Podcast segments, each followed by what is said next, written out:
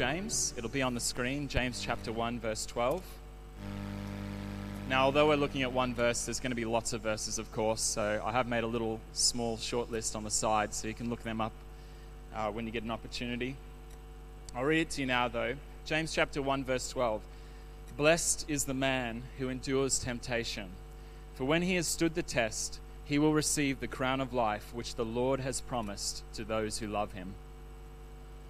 Blessed. Let's start with this word blessed. Blessed is the man who endures temptation. The original word translated blessed can also mean happy. So you could say happy is the man who endures temptation. But the word blessed, uh, it carries with it a deeper and more enduring meaning than just, you know, normal happiness. You see, happiness is based on our circumstances. You know, when everything is going well, when our family is healthy, um, when we have a good job, these sorts of things, often it brings happiness into our lives. But the problem with happiness is it, it's often fleeting because as soon as there's a situation that arises that's negative, it, it seems like our happiness departs. But when we speak of blessing, we speak about something that endures into everlasting life, something that's lasting, a blessing from, from God it doesn't, this blessing from God doesn't rely on our temporary pleasure or circumstances. And, you know, sometimes these circumstances that we face, they can be trying, they can be painful. I mean, if you think of the word blessing, you might be thinking about another passage of Scripture in Matthew chapter 5, where we read about the story of um, Jesus sharing the Sermon on the Mount and the Beatitudes. You know, it starts with, Blessed are the poor in spirit, for theirs is the kingdom of heaven. But the ending of it has a few negatives involved. It says, Blessed are those who are persecuted for righteousness' sake, for theirs is the kingdom of heaven. Blessed are you when they revile and persecute you and say all kinds of evil against you for my name's sake. Now, that doesn't sound like the kind of things that bring happiness. I don't know about you, but um, when someone you know tells lies about me or mocks me for my Christian faith, I wouldn't exactly say that it's a happy feeling that it gives me. Um, however, Jesus said to us that we ought to rejoice and be exceedingly glad, for great is our reward in heaven. And so, the blessing we receive from God, that reward in heaven, that everlasting blessing, is what we're going to be talking about this morning. So, when we face various trials, we look to the reward that we receive um, in, in the end when we face the Lord face to face. And I'm looking forward to that day that the Lord Jesus looks at me and looks at you, hopefully, too, and says, Well done, good and faithful servant. Enter into the joy of your Lord. Won't that be a wonderful day? Now, I want you to notice what James does not say. James doesn't say, Blessed are those who are tempted, because, of course, we're all tempted. Uh, and there's no blessing in giving into temptation. But James says, Blessed are you if you endure temptations. Now, endurance carries it with it the idea of suffering through temptations without succumbing to them. It's important to note that some of your Bibles will translate this word uh, temptations as trials, uh, but temptation is just another form of trial. It's a more specific form of trial. And the reason that some translations say uh, temptations rather than trials is because of the preceding context. So the, the following verses after verse 12 say, Let no one say when he is tempted, I am tempted by God. For God cannot be tempted by evil, nor does he himself tempt anyone. But each one is tempted when he is drawn away by his own desires and enticed. Then, when desire is conceived, it gives birth to sin, and sin, when it is full grown, brings forth death. So, the trial that James has in mind in, in verse 12 is a trial involving temptation to do something evil to rebel against the Lord. Now, I want us to think a little bit more deeply about what it might mean to endure temptations to sin. We need to be patient when temptations arise and challenge our faith and love for the Lord. Now, some people have this wrong notion that Christianity is supposed to be easy, that it's a you know a walk in the park, and that when you become a Christian, life is all bliss and all very easy, and it's all about our personal pleasure. But that's not the kind of Christianity that the Lord Jesus talked about. I want you to hear the words of Jesus in Matthew chapter 16, verse 24. Jesus said to his disciples, If anyone desires to come after me, let him deny himself, take up his cross, and follow me. For whoever desires to save his life will lose it, but whoever loses his life for my sake will find it. For what will it profit a man if he gains the whole world and loses his own soul? Or what will a man give in exchange for his soul? For the Son of Man will come in the glory of his Father with his angels, and he will reward each one according to his works. If you want to follow the Lord Jesus this morning, it's going to cost you something. You'll need to make a, a choice, a daily choice, to deny your sinful um, desires and appetites, to deny living the way that you were formerly living in order to love God properly and love your neighbor as yourself. You see, when um, my wife and I got married, Jess, she's up with kids at the moment, uh, we decided to take more traditional uh, style of vows. So we did those traditional, you know, um, in sickness and in health, for richer, for poorer, till death do us part. We included a line in there that said, Forsaking all others, by God's grace, I choose to love and serve you for as long as I shall live. And I think this is what we need to approach the Christian life like. We are forsaking all others, all other objects of worship, all other places um, that we were uh, we were seeking satisfaction in outside of God, areas of sin, areas of defilement. We turn from those things. We forsake all others to embrace the Lord Jesus. Luke 14, verse 33, Jesus said, Whoever of you does not forsake all that he has, he cannot be my disciple. Now, the blessing that James speaks about is directly linked to receiving what's called the crown of life. So, we need to ask the question this morning what is this crown that James is referring to? Now, the original audience of this letter was in the first century, and they would have been very familiar with the idea of receiving a crown. You see, like today, uh, sporting events were really popular in the Greco Roman world. And uh, does anyone know when the Olympics actually started? Does anyone have an idea? Like what, what time frame? So, from what I could research, uh, the Olympics actually first started in 776 BC in Greece. So, a long time ago, 776 years before Christ, the game started. Um, they were really famous in the first century, and James's audience would have been familiar with them. But there were also other athletic events outside of the Olympics. Uh, another major famous athletic gathering, I'm going to pronounce this probably wrong, it's called the Isthmian Games. It's spelled I S T H M I A N. Isthmian Games. They were held the year before and the year after the Olympics in Corinth, where they originated. And so this would make sense to us now um, when we read the letters of Paul, and he speaks about crowns too, because in these other games they received crowns as, as awards. So they had um, events such as wrestling, running, horse races, and the winners of these events uh, were, were crowned and they were presented with these these crowns as part of an award ceremony. There was cheering crowds, there was songs being played, and then they had after parties. It's amazing how the world hasn't really changed a lot since then. We still celebrate people's victories in the form of some form of trophy or award ceremony. I want to show you, though, in Corinthians, Paul spoke about a crown that was received uh, for a running race. So in 1 Corinthians chapter 9, verse 24, Paul explained to those in Corinth who were familiar with the games that were run in their, their city Do you not know that all those who run in a race run, but only one receives the pride, prize? Run in such a way that you may obtain it. Every athlete exercises self control in all things. Now they do it to obtain a perishable crown, but we do it to receive an imperishable crown. So, this language of a perishable crown or a crown that decomposes, it made sense to the first century listeners because the crown that they received wasn't a golden crown in these athletic competitions. They actually received like a wreath made out of pine or olive leaves, uh, which you can sort of see like a sort of style of it on this picture. That's, um, that's actually first century Corinth colorized. Um, we receive a crown from the Lord Jesus that doesn't die and rot. It doesn't fall off a shelf and break. We receive a crown from the Lord Jesus that endures into everlasting life. Now, I, I used to listen to uh, an old Bible teacher by the name of Chuck Missler. Has anyone heard sermons from Chuck Missler before? We've got a, oh no, we've got quite a lot of fans. I'm really sorry to the fans of Chuck Missler because I'm going to go against something that I learned from him.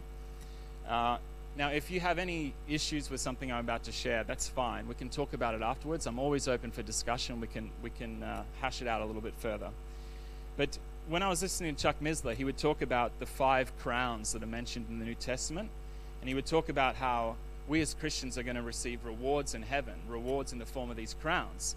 But it's only going to be for specific Christians who meet specific criteria. And so maybe uh, one of you will receive the crown of rejoicing, but another one of you will receive a crown of glory. But you're not all going to receive the same crowns.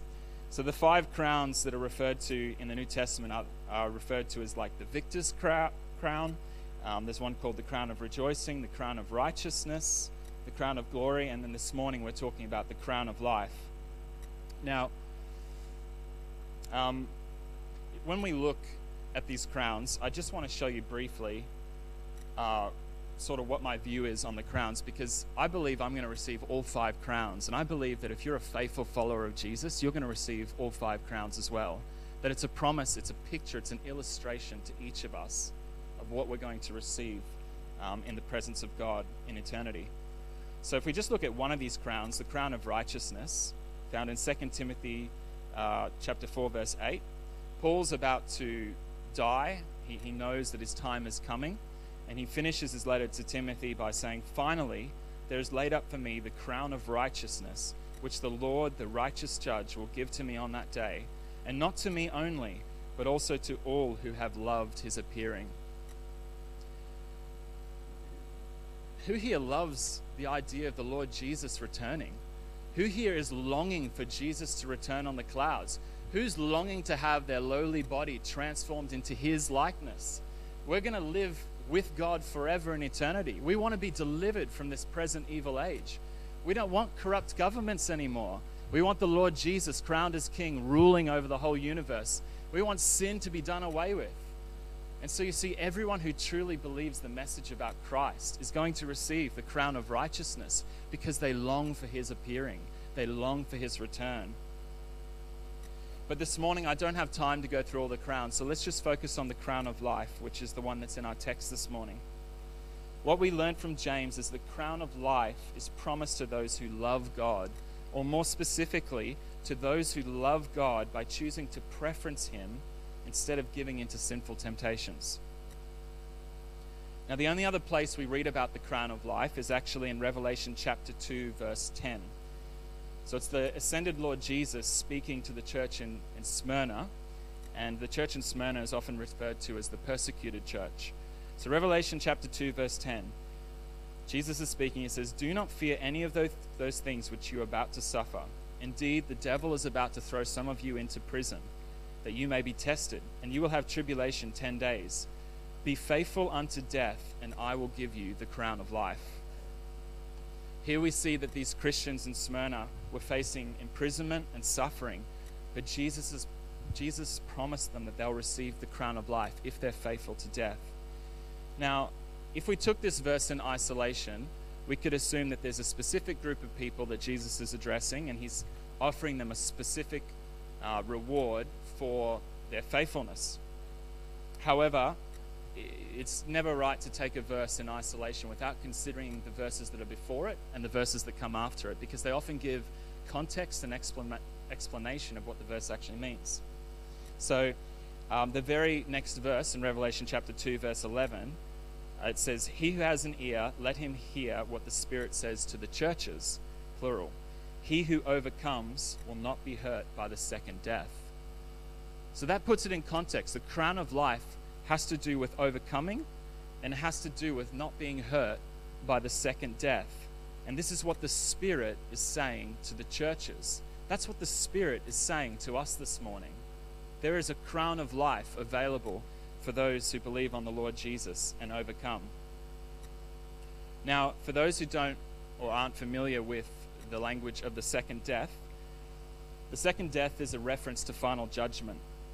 All those who choose to live an immoral lifestyle instead of turning their life over to Christ will be condemned and separated from God and his people. So we can read about the second death in Revelation chapter 21, verse 7. It says, He who overcomes shall inherit all things, and I will be his God, and he shall be my son. But the cowardly, unbelieving, abominable, murderers, sexually immoral, sorcerers, idolaters, and all liars shall have their part in the lake which burns with fire and brimstone, which is the second death. You see, there's only two groups of people those who overcome and inherit the kingdom, and those who gives themselves over to sin and are condemned. A similar conclusion is drawn in James in our passage this morning when we consider the verses that follow after verse 12. So, skipping over verse 13, when we go to verse 14, it says, Each one is tempted when he is drawn away by his own desires and enticed. Then, when desire has conceived, it gives birth to sin, and sin, when it is full grown, brings forth death. James, as well, is contrasting two groups of people.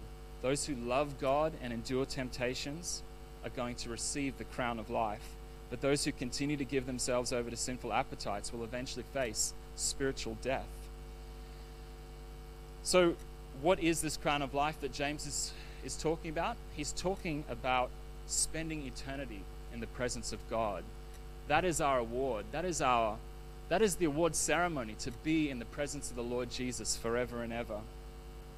Now, this phrase that James uses, this promise to those who love him, is also used in James chapter 2 verse 5. So that'll give us further clarity if we can see the phrase used in different contexts.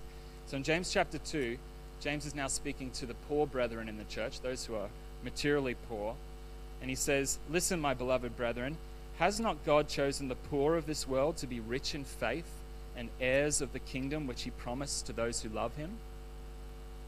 So the promise of entering and inheriting the kingdom of God is made to one group of people and one group only, to those who love him.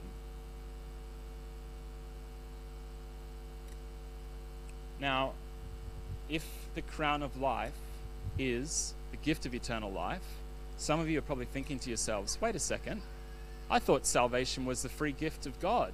I thought salvation came through faith alone. Um, some of you might say it shouldn't have anything to do with overcoming temptations, or others of you might be thinking, you know, how much do I need to love God in order to go to heaven? Um, and then some of you will definitely be thinking, why on earth did we appoint Josh to be our youth pastor? He's obviously a heretic. no, that's not true. Um, I want us to look at this a little bit further, just so you can see it coming from Scripture and not from me. So in 1 John chapter 5, verse 1 to 5, we read about the kind of faith that overcomes and the kind of faith that saves. 1 John chapter 5 says, Whoever believes that Jesus is the Christ is born of God, and everyone who loves the Father loves whoever has been born of him. By this we know that we love the children of God, when we love God and keep his commandments. For this is the love of God, that we keep his commandments, and his commandments are not burdensome. For everyone who is born of God overcomes the world. And this is the victory that has overcome the world, our faith. Who is he who overcomes the world but he who believes that Jesus is the Son of God?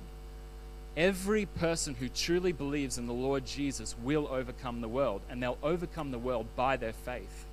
That is, that is what John is saying.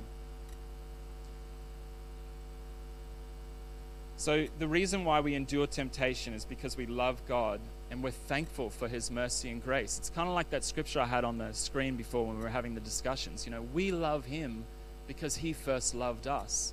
If you embrace Christ as your Savior and your Lord and you trust in Him, like, of course you're going to be grateful. Of course you're going to be thankful. You're not going to want to run back into the things that crucified um, your beloved Lord. Charles Spurgeon once said, Those who endure temptation rightly endure it because they love God. They say to themselves, How can I do this great wickedness and sin against God? They cannot continue to sin because it would grieve him who loves them so well and whom they love with all of their hearts. Uh, imagine if I imagine if I illustrated by saying there was a man that we all knew who said that he loved his wife, and uh, he told you all the time, "Oh yeah, I love my wife," and you see them spending time together. But then now imagine if you found out that this man was cheating on his wife every single week. He was flirting with other women and sleeping with them, but he was still maintaining that he loved his wife. You'd say that man's crazy. You'd say that man doesn't truly love his wife. His actions display clearly that he doesn't love his wife. And this is the same kind of imagery that James uh, is, is trying to give.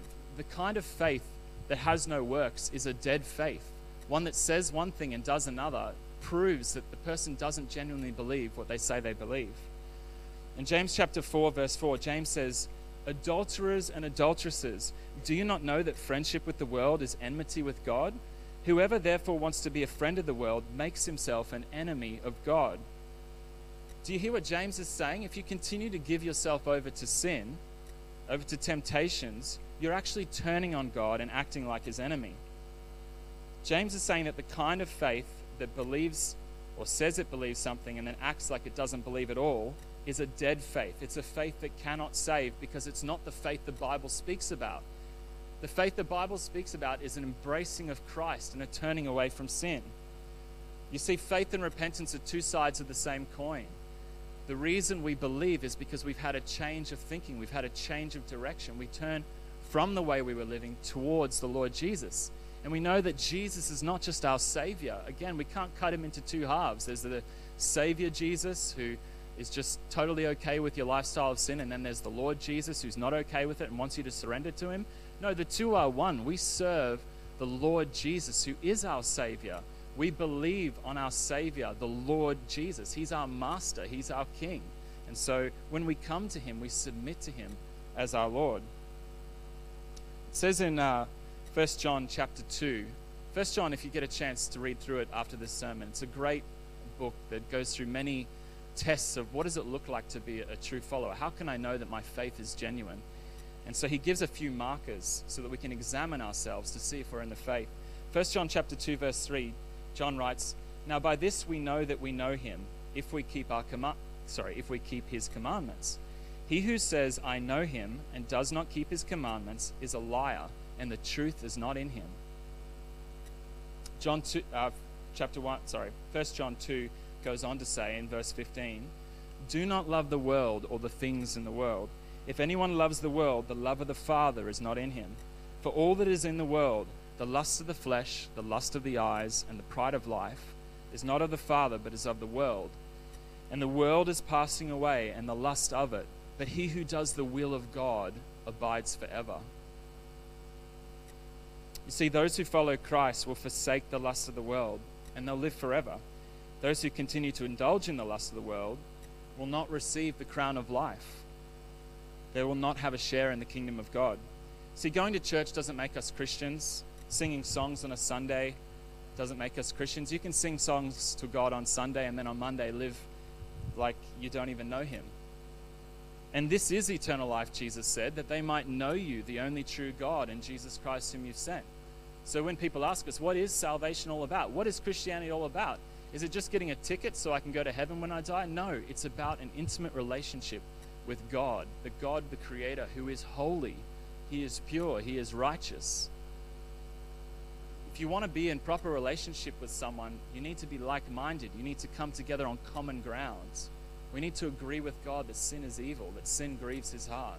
We need to believe that sin was so hideous and heinous that it required Jesus to suffer a brutal, bloody death on the cross to purchase us, to redeem us, to cleanse us. So we turn from sin in order to give ourselves to Christ. 1 Corinthians chapter 6 verse 9 says, "Do you not know that the unrighteous will not inherit the kingdom of God? Do not be deceived. Neither fornicators, nor idolaters, nor adulterers, nor those who practice homosexuality, nor sodomites, nor thieves, nor covetous, nor drunkards, nor revilers, nor extortioners will inherit the kingdom of God. But he doesn't leave it there. He says, Some of you Corinthians were like this. Some of you Corinthians used to live like this.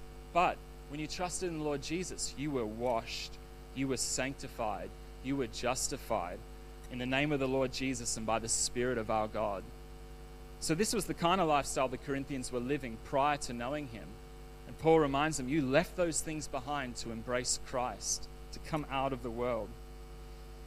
So I want to ask you the question this morning Do you love God?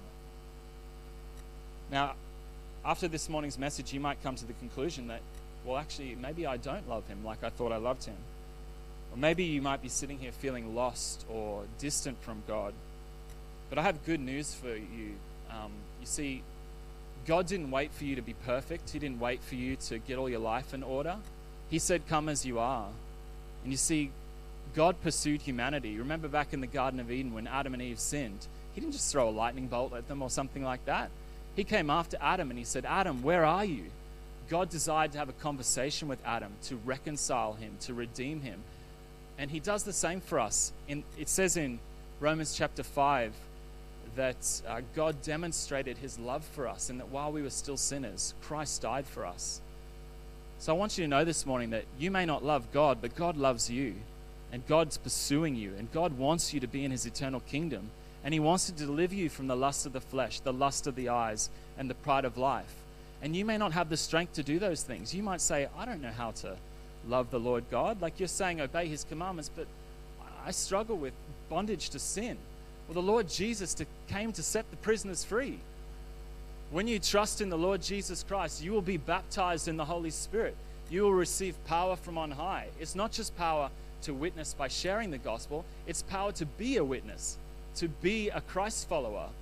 You will receive power when the Holy Spirit has come upon you. And we know that the scripture says the fruit of the Spirit is love, and it's joy, and it's peace, and self control, and kindness. And these are the things that we as humans lack. We lack these things. But when we trust in the Lord Jesus, we receive a new heart, a new spirit in us, and we have these rivers of living water that flow, that provide our needs, so that we can love our neighbor, and we can love our God, and we can worship Him, and we can be in thanks to Him every single day because of His gift for us. So it's something to be received. If you truly believe in the Lord Jesus Christ, you will obey him and you will receive the crown of life and you will be with him forever. There's no fear in death for the Christian. The Christian has an eternal reward, something that doesn't perish. Our crown can't get lost and it can't fall off a shelf. Our crown is given to us on that day when he presents it to us and says, Well done, good and faithful servant. Enter into the joy of your Lord. Let's just spend some time in prayer and I invite the worship team back up. Father in heaven, we just thank you so much. We thank you for sending your son Jesus to die on a cross, to forgive us of sins, to reconcile us. Lord, though we were your enemies, you call us sons and daughters now. We just thank you for that. We thank you that we have an eternal inheritance that can't be snatched away from us. Lord, thank you for providing for us. And we want to love you. This morning, Lord, I just pray with all of our hearts, Lord, we want to love you more. We want to sacrifice. We want to surrender to you. We want to yield our bodies to you, a living sacrifice. And we want to turn and give you thanks for what the Lord Jesus has done for us on the cross. Thank you, Lord, for rescuing us. While we were still sinners, Christ died for us. Thank you, Lord, for your mercy. And thank you, Lord Jesus, that you are now raised from the dead. You have now ascended into heaven and are seated at the right hand of God and you are coming back again to receive your church to yourself. And we're going to be with you forever, Lord. We thank you that this relationship will last all the way on into eternity and eternity more. Thank you, Lord. In Jesus' name, amen.